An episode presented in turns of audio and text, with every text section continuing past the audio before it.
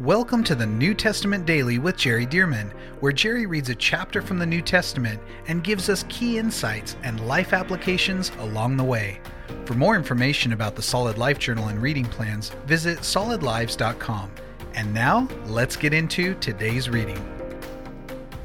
Okay, here we go. First Thessalonians chapter 3, and the Apostle Paul writing from the New King James here version. And it says this Therefore, when we could no longer endure it, we thought it good to be left in Athens alone and sent Timothy, our brother and minister of God and fellow laborer in the gospel of Christ, to establish you and encourage you concerning your faith, that no one should be shaken by these afflictions.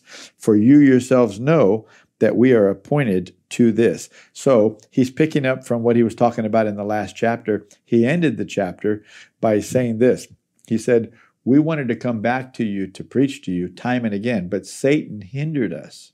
Satan hindered us.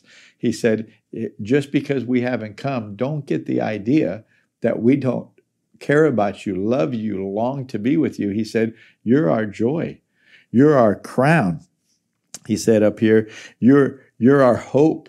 And he said, Don't you know our motivation, our the greatest value and reward that we're looking for out of life is to see you in the presence of the Lord Jesus and not in hell, but with the Lord Jesus. And so he's now picking that back up and saying, and even though we didn't come to you, we couldn't couldn't come, we still sent Timothy, our brother, to establish you. So even though we couldn't personally come, we didn't do nothing. We sent Timothy to minister to you, to establish you, to teach you, to further uh, to further clarify how God works and how God sees us and how to live for God and how to well, fellowship with God. He said, We wanted to continue discipling you, so I sent Timothy, which of course was a very beloved son, spiritual son of Paul. But he goes on to say, uh, verse 3 that no one should be shaken by these afflictions. And he's saying the things that have happened to us, the afflictions and such, the things that Satan has done, he said, nobody should be shaken by these afflictions. Don't let that bother you at all. It's just part of preaching the gospel that Satan resists you, he attacks you. You're going to go through things. In fact, I love what Paul told Timothy. He said, and all who desire to live godly in Christ Jesus will suffer persecution and all who desire to live godly in Christ Jesus. That's not, that's not just apostles, preachers, pastors. Everybody, if you desire to really live godly, people are going to look at you like, why do you talk like that? Why, why don't you don't even cuss? Like, why, why do you do this? Why don't you do that? Why don't you, you know, whatever? Maybe a person goes out and somebody says, hey, have a beer. And they say, no, I, I don't want to do that. And they're trying to walk for the Lord in a very uh, circumspect way to minister to people. And he's saying, look, they're going to suffer persecutions. Okay. So here he's saying, don't be shaken by these afflictions, for you yourselves know that we are appointed to this. Not appointed to afflictions, but we're appointed to the gospel, which drums up spiritual resistance and therefore natural resistance. And by the way, uh, you may remember in the book of Acts when Paul was originally, you know, he was confronted by the Lord on the road to Damascus, and then he was blinded in his eyes, led into the city. And the Lord spoke to a man named Ananias and told him, a disciple, Go and you're going to uh, lay hands on Paul that he may receive his sight and be filled with the Holy Spirit. He said, But he told Ananias, But you need to go and talk to him, for I want to show him how many things he must suffer for my name. From day one, when Paul got saved, the Lord wanted to tell him how many things he's going to suffer. Paul, uh, the, the Lord Jesus, it's in red letters to Ananias in the book of Acts. The Lord Jesus said to, to Ananias, He said, I want to tell him right up front that he's a chosen vessel of mine. Like, yes, he's come into faith and such. This is not just about his eternal life. I have chosen him to use him to go to the Gentiles and to get the gospel to, I mean, multiplied millions of people, really, eventually. But he said, But I want to show him what it's going to cost him in suffering and the persecution that's going to come against him. And of course, Paul, he showed Paul, and Paul said, I'm willing to do it. that people might know the Lord, that people might be saved. And so Paul said, You know, we were appointed to this. Paul said, I knew what I was signing up for because the Lord showed me right up front that it was going to be a life of suffering to be able to get the gospel to people. How precious is that to the Lord and to us? And so notice this for in fact, we told you before when we were with you that we would suffer tribulation just as it is just as it happened and you know uh, verse 5 for this reason when when I could no longer endure it I sent to know your faith lest by some means the tempter had tempted you and our labor might be in vain oh now Paul reveals another motivation I didn't only send Timothy to teach you to guide you to further clarify the life in the kingdom. See, they didn't they didn't have just Bibles read, uh, readily available. Some of these people may not even even had an Old Testament scroll. Maybe they did. I would think in most cases they were able to have access to it, but nobody had Bibles to carry around, and they certainly did not have the New Testament. So Paul was orally giving them the principles of the new covenant. See, and so he he said, "I sent Timothy, but now he said, I had a, another motivation too.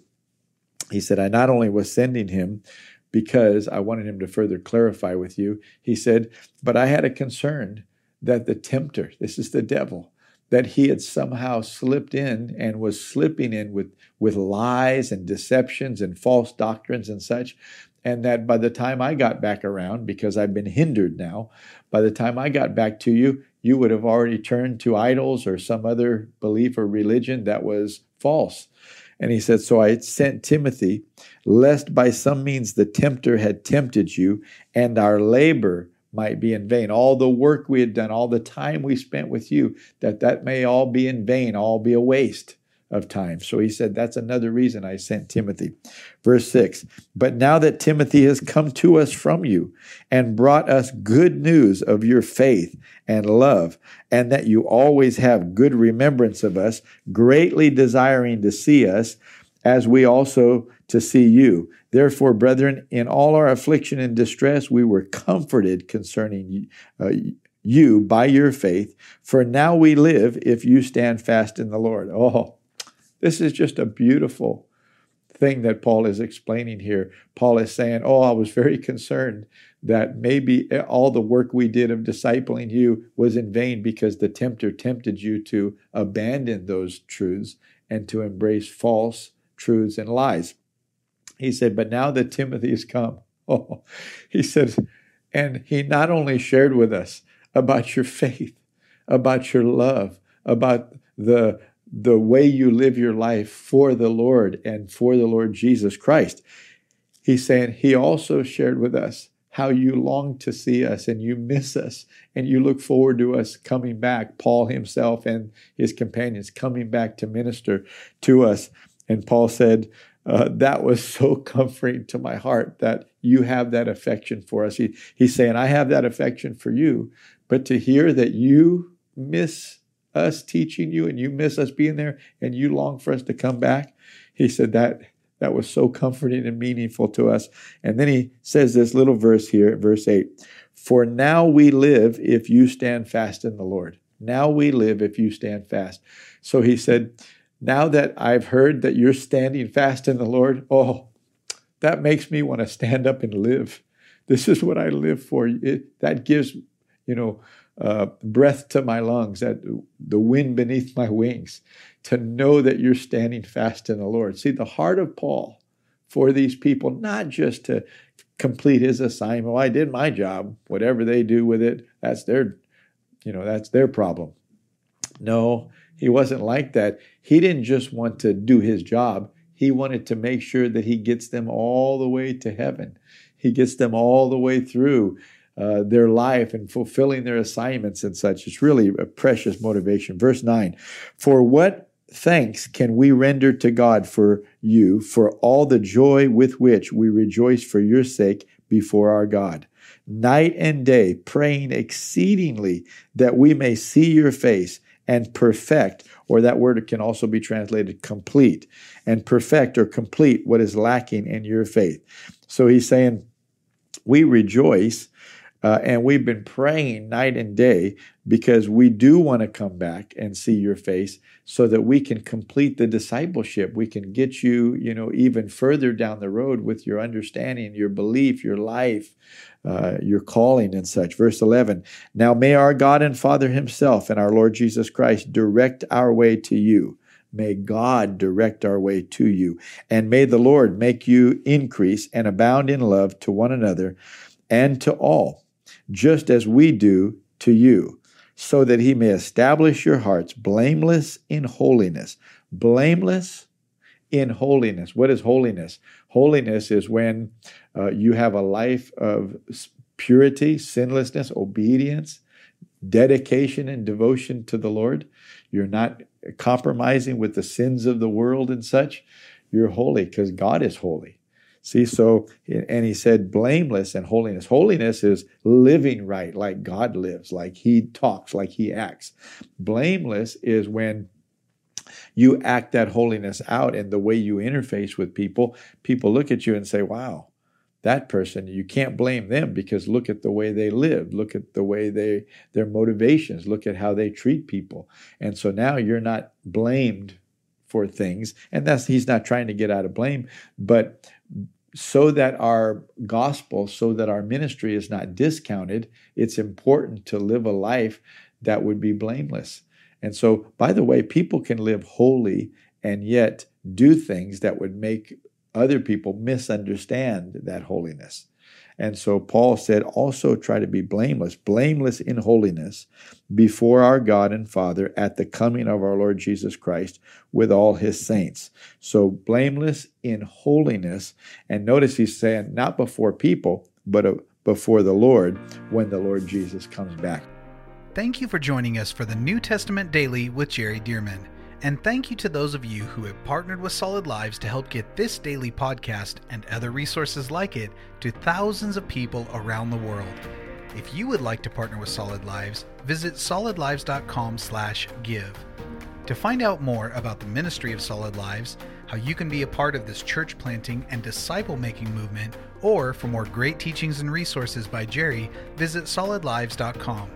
We also want to invite you to check out Jerry's other podcast called The Jerry Dirmann Podcast. Here, Jerry shares with us at least weekly from God's Word, challenging us and equipping us to fulfill the amazing plan that God has for our lives. You can find links to this podcast as well as Jerry's YouTube channel online at solidlives.com. Thank you again so much for joining us, and we'll see you right here tomorrow as we jump into the New Testament Daily with Jerry Dirmann.